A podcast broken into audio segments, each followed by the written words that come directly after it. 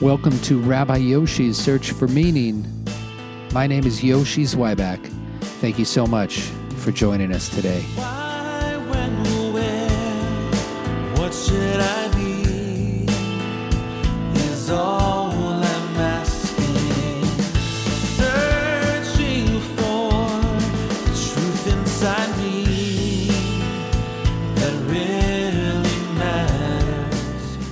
My guest today is Grammy and Emmy award winning artist Charles Fox, an incredible composer, killing me softly the theme songs to The Love Boat, Laverne and Shirley, Happy Days.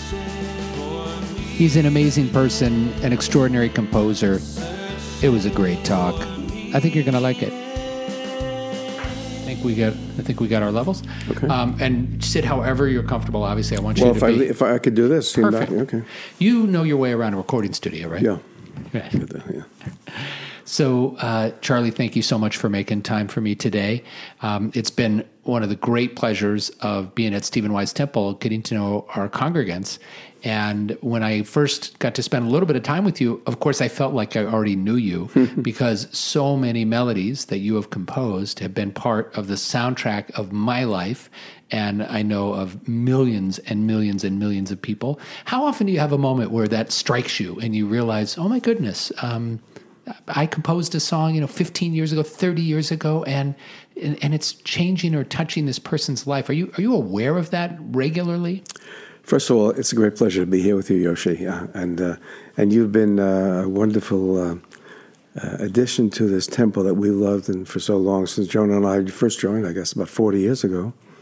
Uh, we're so happy that you're here and you brought so many new and innovative things. You have a wonderful family, so I, we're delighted to be here with you today too. Thank you. So I never take that for granted. I never do, because in, in all my travels around the world, really, uh, people seem to know a lot of my music. And, uh, you know, it's not something you think about when you're, well, when you first write something, you write it because you because you do, because it's what you're supposed to do. And I get up in the morning and I do my work and and I, in, in many years past, the things that you're referring to, some of my songs, my television themes, I was just too busy writing, you know, and had no thought of any kind of context of how that might be taken years later, whether people even know my music years later.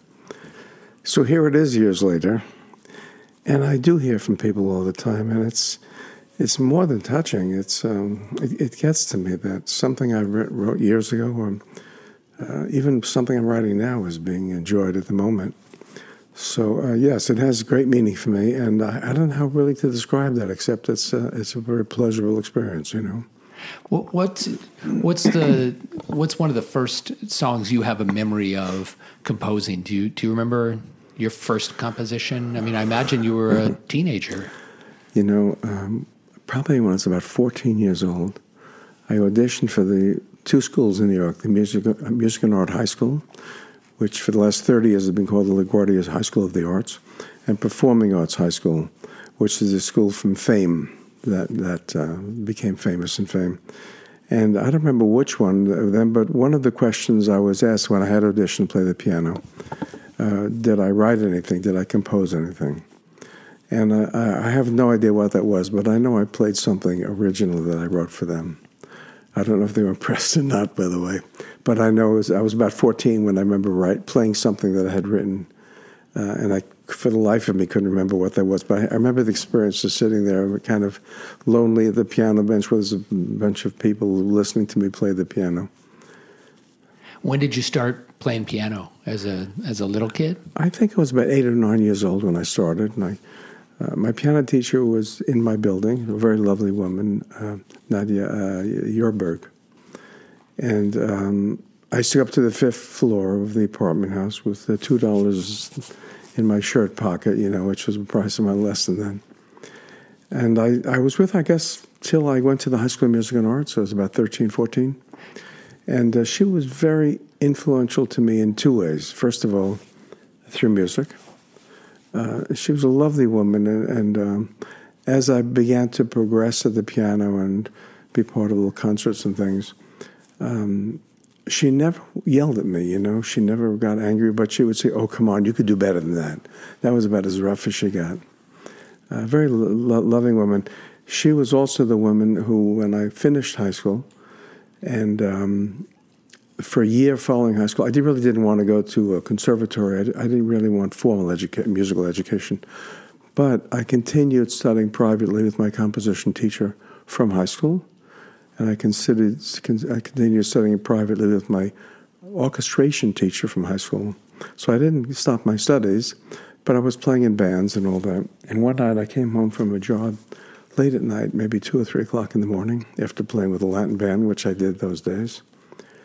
And uh, my teacher, uh, who I hadn't seen in a while, was out uh, with her dog, walking her dog at night.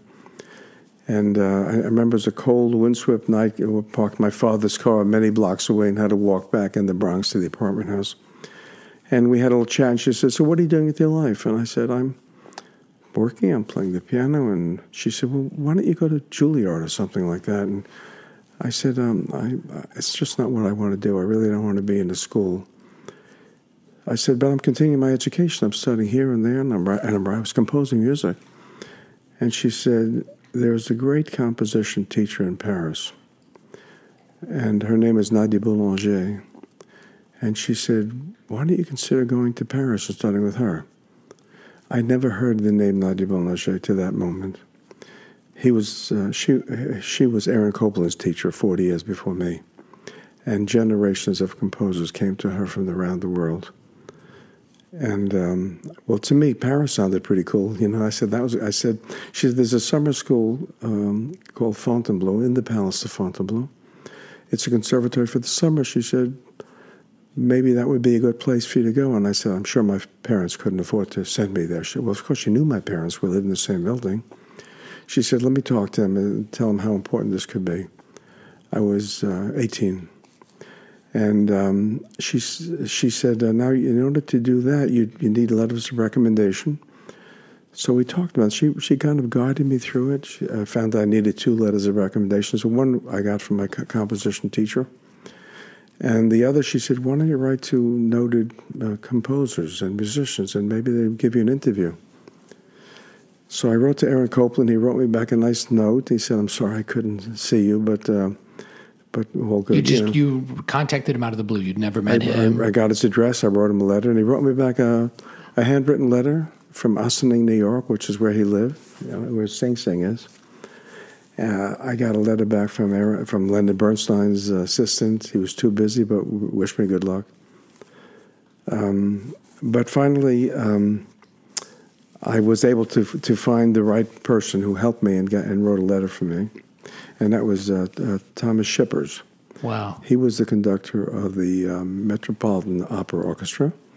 And I got a lovely letter back from his assistant, whose name I remember to this day, because you don't forget moments like that, Raimondo Oselli. Wow. And I met with him in his apartment on Park Avenue. And he listened to some of my music. I played the piano and I sang some of my things. And um, anyway, he wrote a very nice letter. Then, then I stayed in contact with him. And unfortunately, he died at a very young age, but he was kind of following my music. And Isn't it Uh, amazing the people who come into your life and you know for whatever reason they they they respond, you know, they open a door, they give you, You some time and it makes extraordinary things happen. Nadia who helped you end up going to France, were you able to keep up with her through your career? Was she able Oh, yes. to, Oh, to, yes. To was- see some of these moments? She's still part of my life today, if you want to know the truth. Oh wow. She, in a very real sense, she's I, I, she's with me all the time. I went there for the summer, and um, and I knew from my very first private lesson with her that I would, spend my life composing music. Wow. Uh, she she gave me that courage right away to believe that. From the first lesson, do you, is there From the something? first you, lesson. Is there something you remember about that interaction? That obviously she's been extraordinarily influential in your life. Yeah. But what was it like? What, Well, first of all, the joyousness on her face in talking about music. It was the gravity of knowing how important music is in life, and uh, the significance of knowing that I could, uh, I could do that. I could make music part of my life. I always knew it'd be music. I just had no idea what I was going to do. I was played with bands, and I was writing arrangements and. and you were a- eighteen or nineteen 18. at this point. I was Wow. 18 when I went to Paris. And so at the end of the summer, she said uh, she, she wanted me to come into to Paris with her to study. And I said, uh, it was Nadia Boulanger, a woman of that age, she was 72 when I was 18, would normally be called Madame, but in her case, she was Mademoiselle, because it was a mother who was Madame in her mind. So we knew her as Mademoiselle. And um, I said, Mademoiselle, I, I don't think my parents could afford to keep me here in Paris. And she said, Well, let's work out a budget and let's see if we could make it work. Could they even send you as $100 a month? And um, even that wasn't easy for my, my parents. My father's a window cleaner. And we had a very nice middle middle class life, I guess. Uh, but there was not a lot of extra money to go around. So I, I said, I didn't, how, how could I stay here on $100 a month? And so we worked out a budget uh, how much for a room and food and music or whatever. And, and I said, but mademoiselle, you didn't include any money for lessons. She said, oh, I'm not interested in that. She said, uh, one day, if you're able to, you'll, you'll do something for someone else. Wow. So in all the time I was with her, the years, uh, I had no money to pay her. Wow. So it was never an issue. And I saw her probably three or four times a week. Uh, private lessons, group lessons. Uh, I was in a class with four or five other keyboard players, pianists who uh, it was a keyboard harmony class. We do all kinds of impossible things at the at the piano that she would have us sight read the music of Mozart and transpose it. You know, sight read a, a score by Haydn and, tra- and at the piano. You know, and, uh, transpose things. Anyway, it was an extraordinarily uh, invigorating four-hour class once Wow. a week. Yeah. Uh, anyway, so, but I attribute that to my, my first teacher, and Mrs. Yerberg, who was who introduced me to Nadia Boulanger. Wow. Yeah. Wow. That's extraordinary. The teachers who come into our lives and the way they shape us and form us. I'm sure If we're lucky, of, if we're very lucky, we Right. find that person. Yes. I, I'm sure over the course of your career, you found ways to um, to heed her advice. You know, uh, can you think of some moments when you were able to open the door for for someone else? I do. I do it all the time. Yeah. I do it all the time. Yeah. Uh, it's a it's a fantastic legacy to have in your life. Um, without enumerating things, it's it's part of my life. It's uh, uh, I go back to my high school. Uh, and I speak to the students, the composers, the, the songwriting class we didn't have when I was there. Um, I, um, yes, I'm always happy if I get. Well, of course, I can't do it all day long, Right. but uh, but if it comes to the right the right way, I'm very happy to. You know, as you said before about someone who comes into your life that that helps you. Uh, people said, "Where'd you get your break?" I've had many breaks.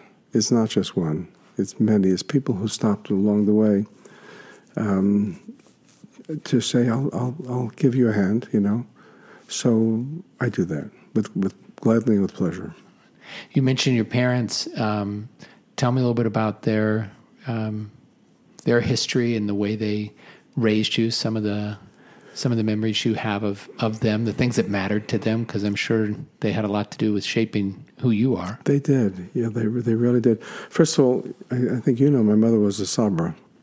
She was born. She was born in uh, Yavnel, and it was her grandmother who came to Israel, one of the first pioneers in the 1880s, Rosh Pina, and she was among the group of people that came when uh, um, the um, I can't think of the name. The Fre- great French uh, philanthropist who brought a lot of. uh, Oh, uh, Rothschild, the Rothschild, Rothschild, family. Yeah. Baron, Baron Guy de Rothschild, thank Yeah. you. And he uh, opened up a land, bought a lot of land around Tiberias, and then sent uh, emissaries to shtetls all over Europe, and asked them if anyone wanted to come back and resettle into Palestine. So it was my mother's grandmother who came there in the 1880s. My Wow. mother's born there in when in although they first landed in Rosh Pina, which is And wh- okay. where did her family come from in, in the old country? You know, we don't know that, but um, it probably was maybe in Siberia or something. The story goes, the legend in our family was that my my great grandmother, my mother's grandmother, which is as far back as we go, that we know, uh, walked with Wow. four children and a donkey from Russia to Israel. And I've asked people about this. Is that possible? You know, and apparently a lot of people have done that. She Wow. wasn't the only one. Um, and of course, when she arrived in Israel, they gave her a piece of land. and a horse and a chicken, and a duck. I don't know if a horse maybe, but uh, and they gave him a certain stipend for each child born. Wow. And I still have um, a big family uh, in Yavnel. There's now a big dairy farm there, hundreds of cows.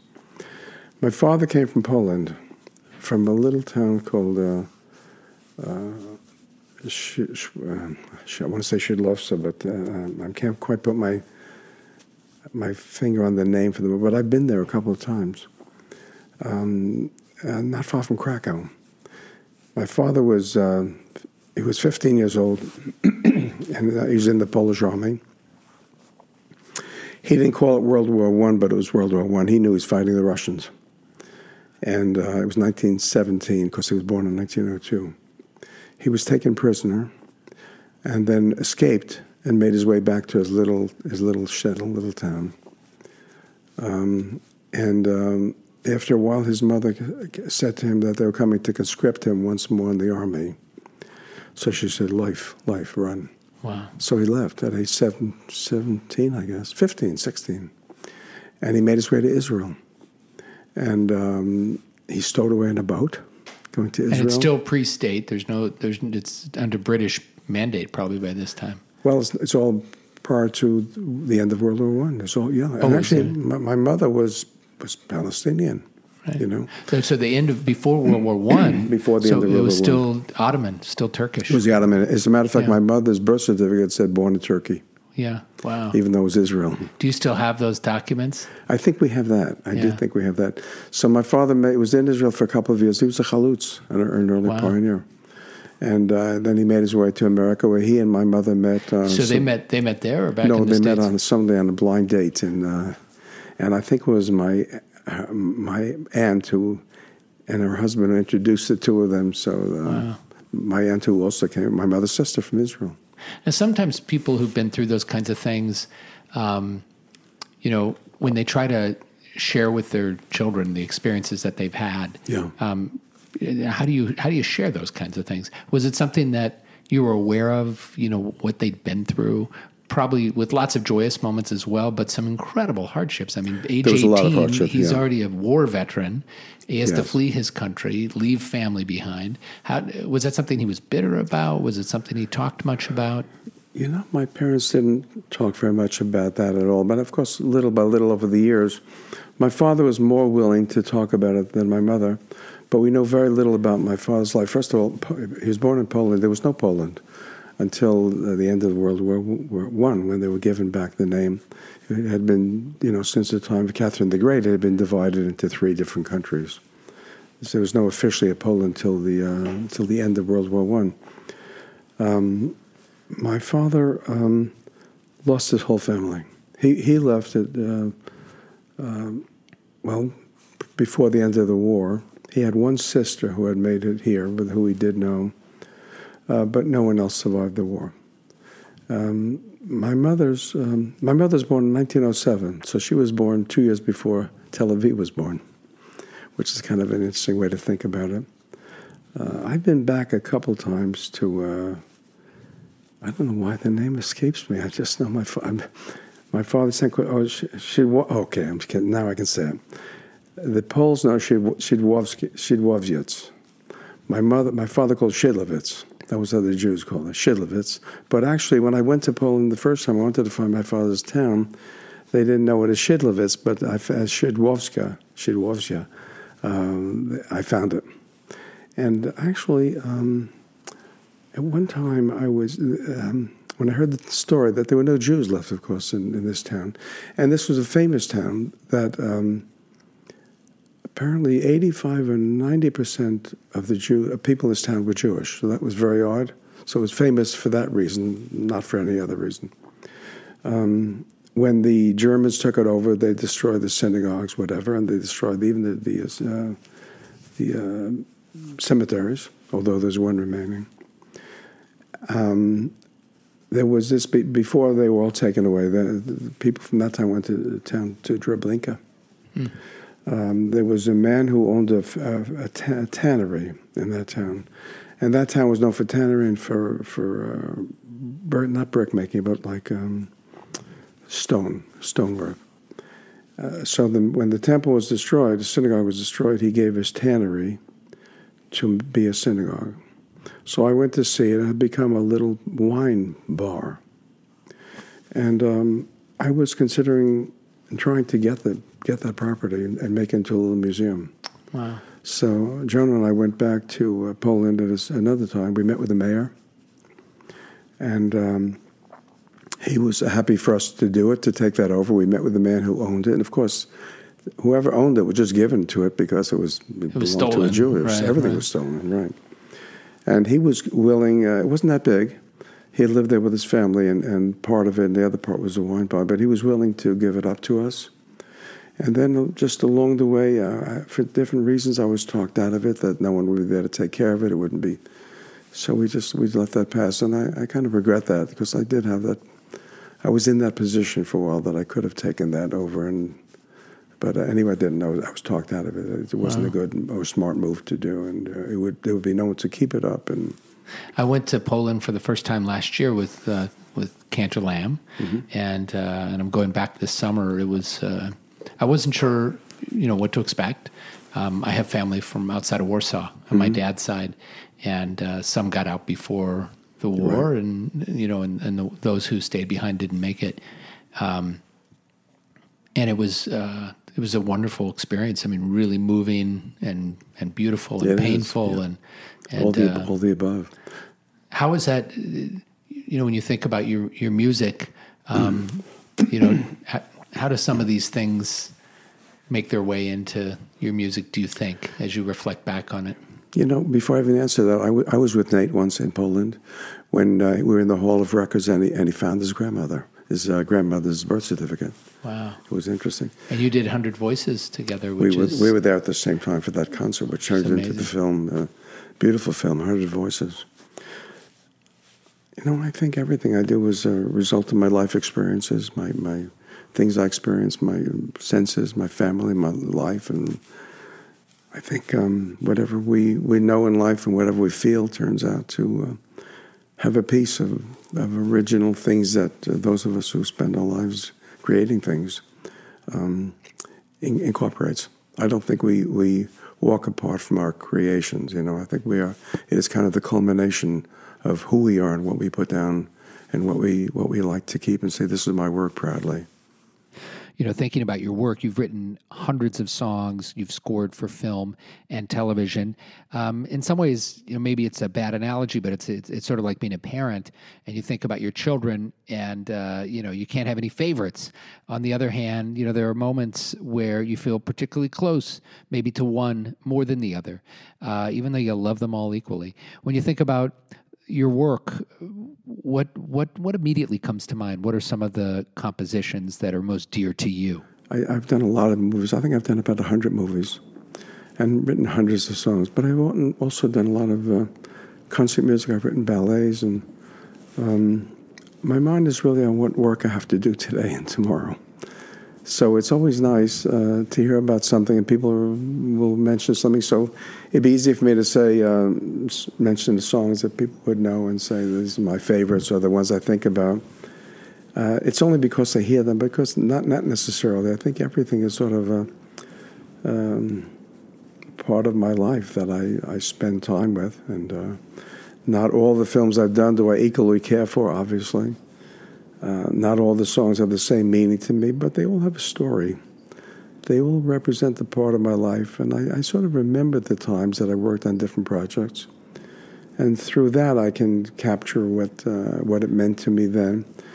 Now, of course, when I have performances of pieces, then that's all. Look, right now, uh, next week, next week, the next Saturday, a week from Saturday, I'm going to conduct a part of a concert at Disney Hall, and I'm going to do "Lament and Prayer," which is the uh, oratorio that I wrote, uh, that Nate Lam asked me to write, and based on the words of Pope John Paul II.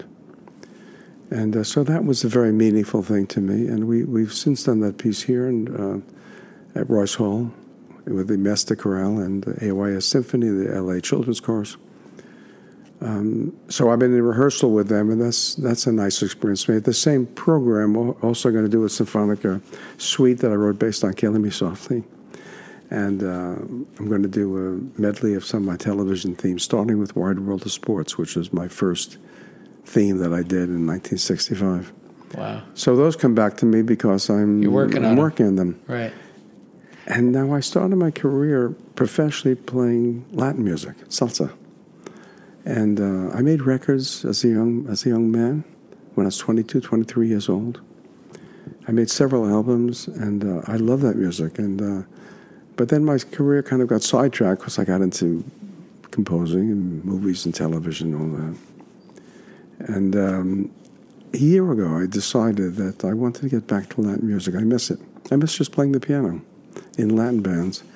And since people didn't know that and they weren't calling me and asking me to play the piano, I decided I've got to do that for myself.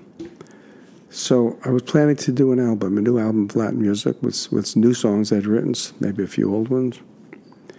And um, a, a very good friend of mine, Decio Alejandro, who's one of the great Cuban composers, uh, I was talking to him about it, and uh, he mentioned it to uh, the um Minister of Culture of Cuba. And next thing I know, I got invited by Cuba to do concerts in Havana at the Opera House.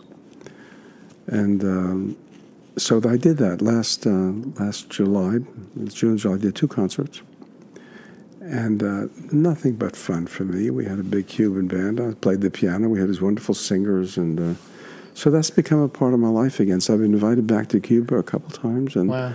I was in Mexico City a couple about a month ago, actually Wow. playing some of my music, and.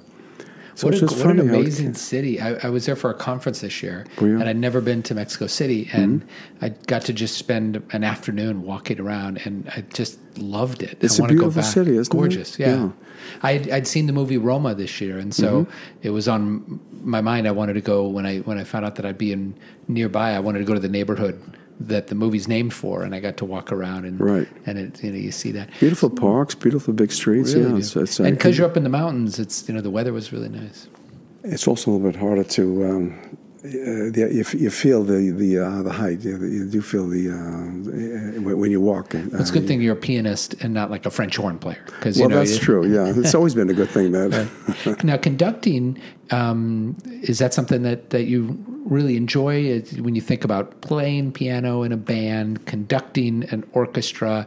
Are they are they equally exciting for you, or is is, is your happy place at the piano? Well, my, I spend most some part of every day at the piano, so that's uh, that's always a happy place. And in my studio, I have a, a, an electronic side of it with synthesizers and keyboards, and the other side I have my my nine foot uh, concert grand Steinway. You know, so I, I kind of go back and forth. But conducting an orchestra is is great. I mean, it's especially I only conduct my own music, you know.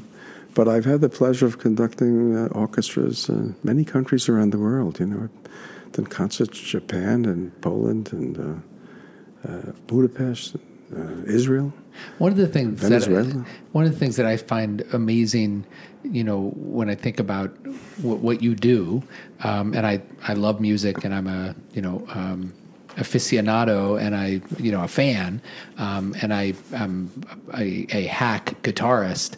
Um, Oh, you're not. I've heard you play I'm- the I- guitar. Come I'm- on. I'm I'm a, I wasn't fishing for a compliment, but thank you so much. You don't have to fish for it. It comes out easily. No, but I mean, I'm you know, I think about when I- when I get to be around people who um, are are truly at the very top of um, of their art. I'm, I'm so inspired.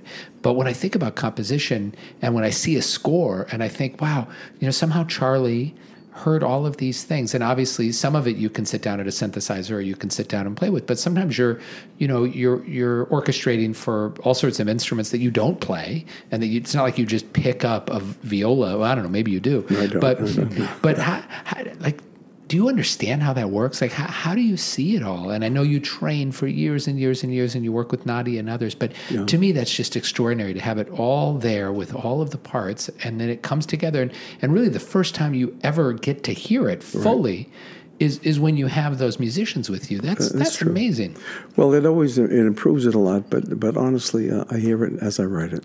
You do you can you can you can I, hear I, it If, if I hear a melody, I hear it on a flute or bassoon or bassoon and flute together. Um, when I I hear the orchestra, I hear it really like it's almost playing in my ear on the radio. You know, as I write it, yeah, I do. And uh, of course, now when I hear it live with an orchestra, then it's, it, it beats my hearing. You know, Right. It's better than I ever. But I, uh, but there are not really a lot of surprises, man. I know just how it sounds. You know, You've been doing I, this I for- the mystery about that. for a while. What was that? You've been doing this for a while, you know. So Yeah, you, we- there's probably not that often that you that you as you said that you get surprised, you know. Well, I, uh, wrong notes will surprise me. you know, sometimes they're not played correctly, sometimes not copied correctly. Uh, but also, no, I, I don't want to underestimate it. When you stand in front of an orchestra and conduct your music, however well I know the music in my head, in my mind, and on paper, there's nothing like hearing live musicians play your music. And, and of course, they play it with a depth and a feeling and emotion and sonorous quality and, and, and sounds that, that uh, trump everything. There's no question about that. It's magic. What, when you were conducting, uh, composing, and scoring for film and and television, um, you know, you probably there were. I didn't know that there are times in the music business when this really did change, and and I was never inside of it, so I only know from stories people have shared with me. But um, you know, there must have been times when you were working on these television shows where you had a soundstage and an orchestra available to to you almost any time you wanted them, right? When you were when you were scoring for for, for television, No, I wouldn't say that at all No? because everything is budget minded, you know.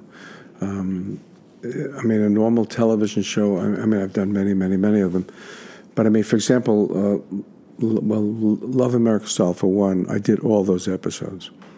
For, we, we just had a 50th annual, uh, a 50th reunion Wow. of Love America Style. The producer, creator of the show, Arnold Margolin, was just here last week. And that was fun. We had a, just a nice re- reunion around the table at uh, Paramount Pictures.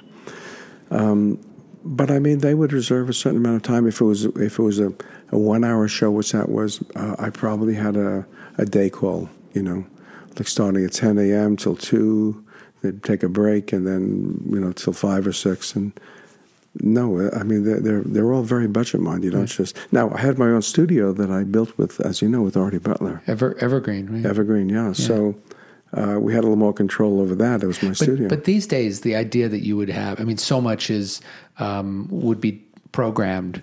And again, maybe I'm maybe I'm wrong, but from what I've heard from from from folks, that the days when you had you know that kind of budget with that many live musicians, Mm-hmm. and, you know that that there aren't as many opportunities to enjoy that. Maybe, but I don't know if that's the case. Well, I would just tell you in television, uh, which I really haven't done for a long while now. Um, most of the television series are all done by single people in their homes alone or studios, all doing an electronic music. Maybe they'll bring in a guitarist or saxophone player. Very few uh, of the television shows now um, have orchestras. Now, the, the new, you know, the Netflixes and, and those things, those are that's different. That that that budget, approaches right. budgets, different budgets, movie scales. Um, but I mean, we only had live orchestras, you know. At, at, uh, and now, by the way, you know, you mentioned some of my TV themes. You don't hear TV themes anymore. Right. They don't leave time for that. It's like ten or fifteen seconds, and I think they're afraid that people can get up and turn the channel or something. And I don't think they realized how important it was to have a whole look, not only just the, the music and the sound, but look. Right. There was a look to some of those shows that we all like. You know, they bring you back, and When I think of your themes too, I love the way the themes told the story of the show. You know, you'd you'd hear whether it was um, you know Happy Days or or Love Boat, like over the course of that theme and the and the opening credit, I can close my eyes. I, I can see the characters of the Love Boat as they were kind of all, it brings and- back, it brings you back to them. yeah. Right, you kind of okay. I get what's going on. The one theme of a show that I, you know, that uh, that I just finished watching, Game of Thrones. The the theme of that, I like the way the opening credits kind of do tell the story, all visually. You know, you get a sense of what's happening. But I, I think it's just so beautiful to try to figure out, you know, how do I in a minute or you know forty five seconds, how do I how do I tell that story? We used to have that opportunity. We used to have a minute, or uh, Love Boat may have been a minute and a half. We used to have that. They just don't give composers that opportunity anymore. And I really don't know why, but I guess it's network driven, you know. Uh, but they are depriving people. I know when I grew up with the Daniel Boone theme, you know, and uh, I Love Lucy. Uh, those things stay with me also, and and that's what I one of the things I hear about from people it always makes me sound a little old, but anyway, it's in, in a nice way. It said, I grew up on your music, you know. Right. And I remember sitting around the television watching this, that. Well, that's nice. It's nice to be able to, to have that in your experience.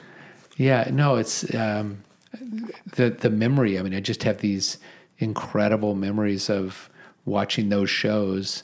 Um, growing up, I grew up in Omaha in the 1970s, 1980s, and a lot of the shows were on the air still. Some of them, you know, might have already been in syndication, but you know, it was like, I, you know, I saw Laverne and Shirley, I mean, my brother and I, I'd come home and open the door, and if my brother was sitting in the living room, I'd say, "Hello, Laverne. Hello, Cheryl." Oh, really? And we thought Lenny and Squiggy were like the funniest guys of all time. But um, You want to hear what the- I do when I come home? What do you do? I said, Lucy, I'm here. That's good.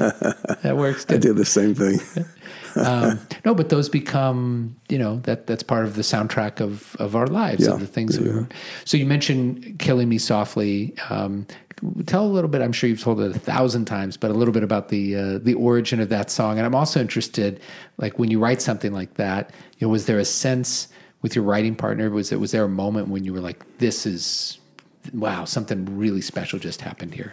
So a little bit about the history, but also just you know what it became. Norman Gimbel and I started working together on a film called Pufnstuf. Uh, that was um, even before I moved out to California. I, I was asked to do a movie for Universal. I didn't have an, a regular writing partner. And so was my friends at BMI introduced me to Norman. He was one of the great lyricists. Already wrote "Girl from Ipanema" and all the Jobim songs, and um, he already had ten huge standards. Uh, so we, we got together, we started working on that show, and we liked working together. We decided that we would try to find, uh, we would stay together as a team and try to find someone to write songs for. So we were doing an album, and uh, we had completed nine songs for Capitol Records. And they were anxious to get the record out, and they asked us to, uh, see if we can finish it, their album up quickly. So we're in my house one day, and, and um, now, Norman and I usually worked, he would give me a lyric. Sometimes a half a lyric, sometimes a title. With other people, I've, I've worked where I started, you know, writing first. Um, and he had a book of lyrical thoughts, titles, and uh, they had scribbled down over the years. And one of them was uh, something he got out of a book, Killing Me Softly with His Blues. He said, What do you think about that as a song title? And um, we thought that it sounded good, except the blues sounded like an old fashioned word. It's 1972, 73. I mean, the blues is the blues, but it made it sound like it was an old fashioned song. So he thought for a moment, he said, What do you think about Killing Me Softly with a song? Hmm. And of course, that presented all kinds of possibilities. What happens when people hear a song?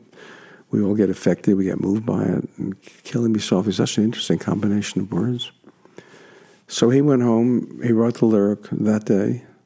He called me that night, or later that afternoon. And I took it down over the telephone, and I sat at the piano, and maybe half an hour later, we had a song. Wow. Just that simply. It came out. And I think I added some of the Killing Me Softly with a song, and I said, uh, singing my whole life. I, I kind of repeated a little bit. And um, anyway, he got together the next day, and uh, we had a song. Did we have any idea it would become a, a hit? You know, you always hope it will. But to be honest with you, I never had had a hit before, so I didn't know what it felt like to have a hit. Uh, That record was on the radio. Uh, it was on uh, programmed on American Airlines. Now, when we go on the air, airplanes, they still program music, but we bring our own music with us. We bring videos, we bring movies. 1972, if you wanted to listen to music in the air, you were pretty well listening to what they had pre-programmed. And the nice thing that American Airlines did for us through Capitol Records was they programmed this record. So one fateful day for Norman and I, Roberta Flack had just finished a concert with Quincy Jones in California, and she was flying home to New York. And um, she heard the song, and she's a very fine musician. And she heard the song over and over, and she wrote the notes down, and she wrote the lyric down. Who was singing on the original Uh, young woman, Lori Lieberman. We wrote it for her. When we uh, when she got to New York, she told me she called Quincy Jones. She said, "How do I get in touch with Charles Fox?" And one day I was walking through the music library at Paramount Pictures, and someone handed me a telephone and said, "This is for you." And the other end of the line, of course, I can still hear it in my my memory in my ear, my mind. And she said, "Hi, this is Roberta Flack, and we haven't met, but I'm going to sing your songs." She had just won the um, the uh, Grammy for Best Record with "First Time Ever I Saw Your Face." So it was pretty extraordinary for me to get a call like that. I kind of took the phone away from my ear for a second. I looked at it like, "Really? Is someone putting me on?" So she came out to California. We met in Quincy's office, and um, that was the beginning of it. Yeah, and then uh, she she uh, we didn't we didn't see her for a while. And uh, one day we picked up the paper. She was performing at Dorothy Chandler Pavilion. She didn't call me to let me know. And she, uh, she, the review, Robert Hilburn's review said, and the best song she played um, was an encore. And he mentioned Kill Me Softly. So we went to see it the next day. And, you know, Roberta's a great artist, and she's a very spiritual lady, too. She's a beautiful lady. And actually, you know, she was the one who presented me with the Songwriter Hall of Fame Award. And, uh, and, I, and that day she sang, she, was, she sang my song at the award show. And um, she was rehearsing in the afternoon, and then um, she and I was in the empty ballroom, spent an hour together just talking. And at one point I said, Roberta how, Roberta, how lucky for me that you found that song. And she said, no, no, the song found me. Wow. So it was really a, a lovely connection, and uh, it was. Uh, now I didn't know it was a. It was even a re- record. Uh, I, after that, I didn't see her after that.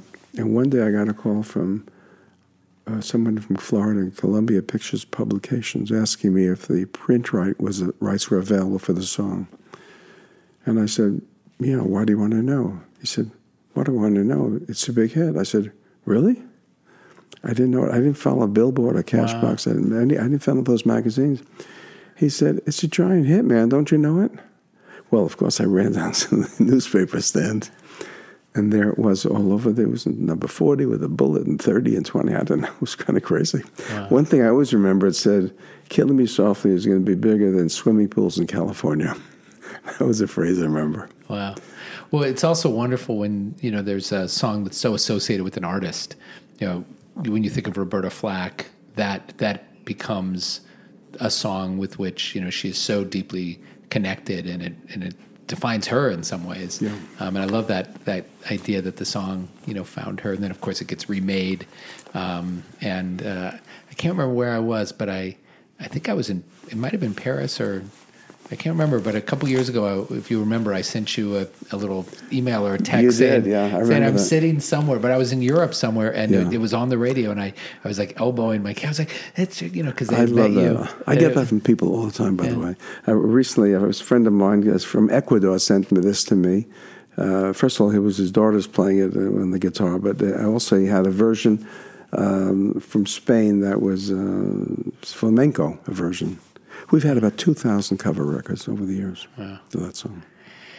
Um, in terms of your your journey to to Stephen Wise, um, I know that uh, that Nate, you know, many of our original albums um, of of music for the temple were recorded at Evergreen. Yeah. Um, and uh, and it, when we honored Nate, um, you were kind enough to to not just be there to to honor him, but to participate and perform.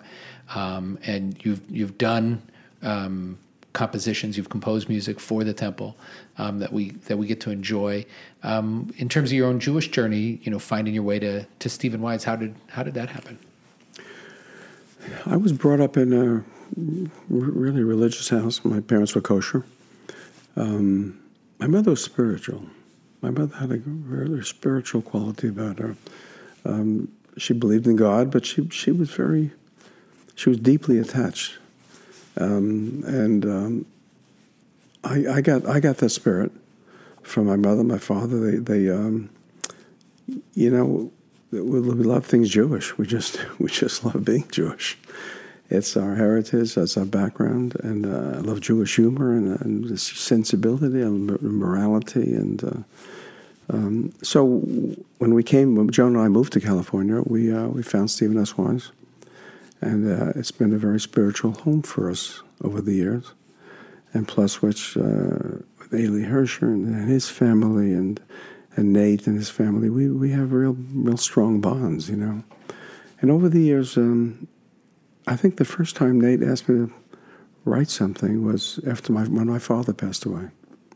He said, "Why don't you write something for your father?" And I did. I wrote uh, "Vehi Noam," and um, then he uh, they recorded it with the Israel Philharmonic for the first time. Michael Isaacson conducting, and uh, with the choir here, and uh, and Rabbi Zeldin putting on the, the spoken part. Um, you know I'm about the let the man let the work of a man's hands sustain is about memory and, and sustaining the work of one's life. Um, so, it for me, a wonderful experience. It's been performed every year since. It usually opens the uh, the uh, Yom Kippur service in the afternoon afternoon service, Yizkor ser- service, and um, so it started with that, and, and, then from time to time, Nate Nate would ask me to write something, and uh, for my um, nineteen, let's see, about twenty eight years ago now.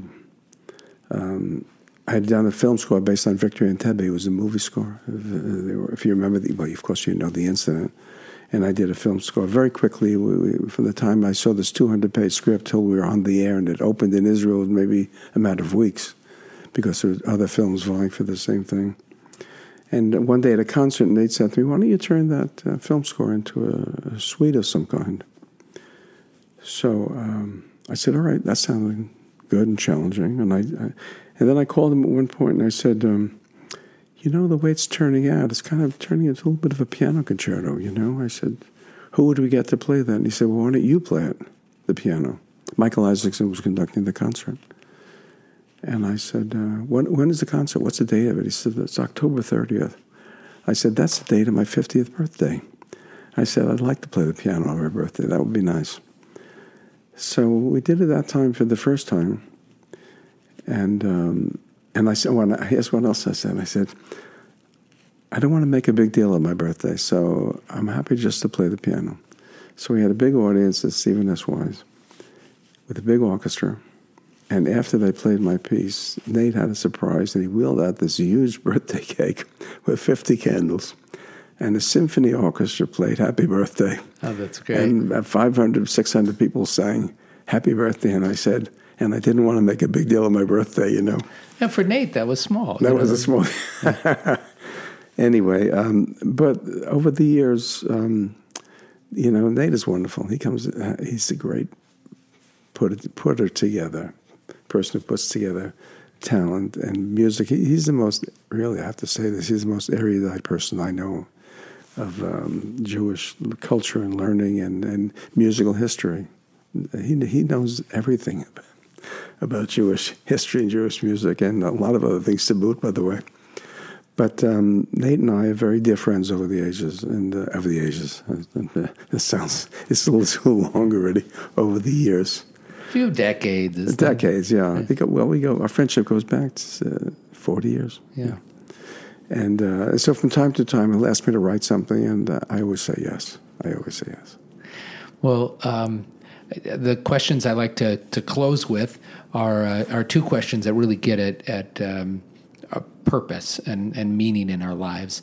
Um, you know, what what keeps you up at night, and what gets you up in the morning. I must say, these days I'm I'm not working as late at night as I used to. I used to uh, come back from dinner and go back to work, and I always enjoyed working. The uh, first of all, the telephones are quiet. The, uh, I, in my studio, someone comes into my into my house. I'm kind of easy prey to knock on the door and say, "Can you do this?" We have, uh, and at night it's quiet, it's dark, and I and I've done over the years most of my work. Well, first of all, I work day and night, so it's hard to tell. Some there were some years that I I literally worked day and night. But now I find myself uh, more of a morning person. I'm getting up in the morning. I love to walk.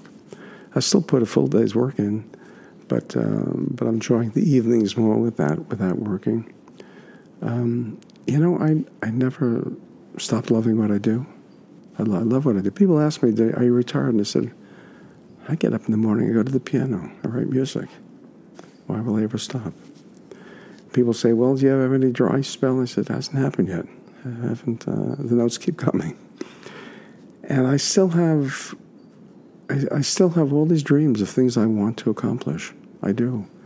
Um, and uh, I mean, right now I, I have two shows I'm working, hopefully for Broadway. One we just had a reading of a musical that I did with uh, Arthur Hamilton, who wrote Cry Me a River, and um, Norman Steinberg wrote some of the great movies. And um, we just did a play called uh, School for Scandal. It an 18th century play, restoration comedy, that we turned into a musical. Just had a reading in my house, and uh, we're moving it forward, hopefully to to New York. I'm working on a second musical with Alain Boublil, who wrote Les Miserables and um, Miss Saigon. And we've been working in here and, and in New York, where, where he has an apartment as well. And uh, and actually, we're, going in a few weeks to Tuscany. We're going to work with them there, and we're coming along quite well with that. Um, and beyond that, um, I have an opera that I started to work on based on the Grapes of Wrath. And uh, I'm going to get back to that. I had to put that down for a while because I wasn't able to get the rights to it. And just this past week, we were at the opera, and uh, James Conlon, who's the conductor, a fantastic conductor of our opera, I usually see him after and say hello. But this past week, Marilyn Horne was there, and they had a discussion with Marilyn Horne. You know the great singer. I was writing The Grapes of Wrath for her. She was going to be Ma Joad, and I and I played an aria for her, and she remembered it. And, but I hadn't seen her in a while, and um, and so I did see her that day, just last Sunday. And uh, she told me uh, really how much Placido liked that work, and uh, but yet I haven't. Uh, it was dead in the water. I, I wrote about a half an hour's worth of music. I recorded it with members of the Los Angeles Opera Company. Um, without the rights, you can't you can't get anything on. But I was kind of inspired after speaking with her about that, how she remembered it and, and all that. And uh, so I think I'm going to put that as my next project after I finish these shows. I want to get back and finish that work. Whether I can ever have it performed or not, we'll see. But for me, the motivating force is really to uh, to do it because it's on my mind to do it. You know. Um, I have all kinds of other pieces of music that I want to write. I don't I don't see where it's going to stop. I just have to keep doing it. Of course, then I write songs all the time. Paul Williams and I just wrote a song that's in a movie um, that Danny Gold, his new movie uh, called The Bronx USA, and we wrote a song called The Bronx. It's a ho- your hometown. I mean, you- It's, it's my hometown, yeah. When I called Paul, I said, Paul, I have a, I'm going to do a song for a new movie called About the Bronx. I'd like you to do it with me. He said, so, you know, I said, it's, just, it's about friendship in the Bronx. He said, well, you know about the Bronx and I know about friendship. Let's do it. it's great. Anyway, Paul's a great, a great guy a great friend. Um, so that's what gets me up in the morning. Uh, first of all, it's the morning. And, uh, you know, it's the start of a new day. And uh, I love my work. You know, I have a wonderful family. I'm very blessed to have a wonderful family. I'm married to Joan for 56 years. Uh, yeah, all good. Good. Charlie, thank you so much. I hope uh, I hope the notes just keep coming um, because as a as a fan, it is um, it's a joy to be able to receive those notes, and uh, and as someone who's had the privilege of getting to spend time with you, um, your your heart, your neshama, your um, humanity, who you are as a person, comes through in every interaction, and I'm just grateful to you for your for your time and for being who you are. Thanks, Josh. I, I, I do appreciate it very much, and uh, uh, it's great to sit here with you and talk with you. And uh, again, so happy that you're here, and uh, the, you're our spiritual leader here at Stephen S. Wise. That was the great Charlie Fox. Make sure you subscribe to the podcast, Rabbi Yoshi's Search for Meaning. You won't miss any episodes if you do that. Thanks for tuning in.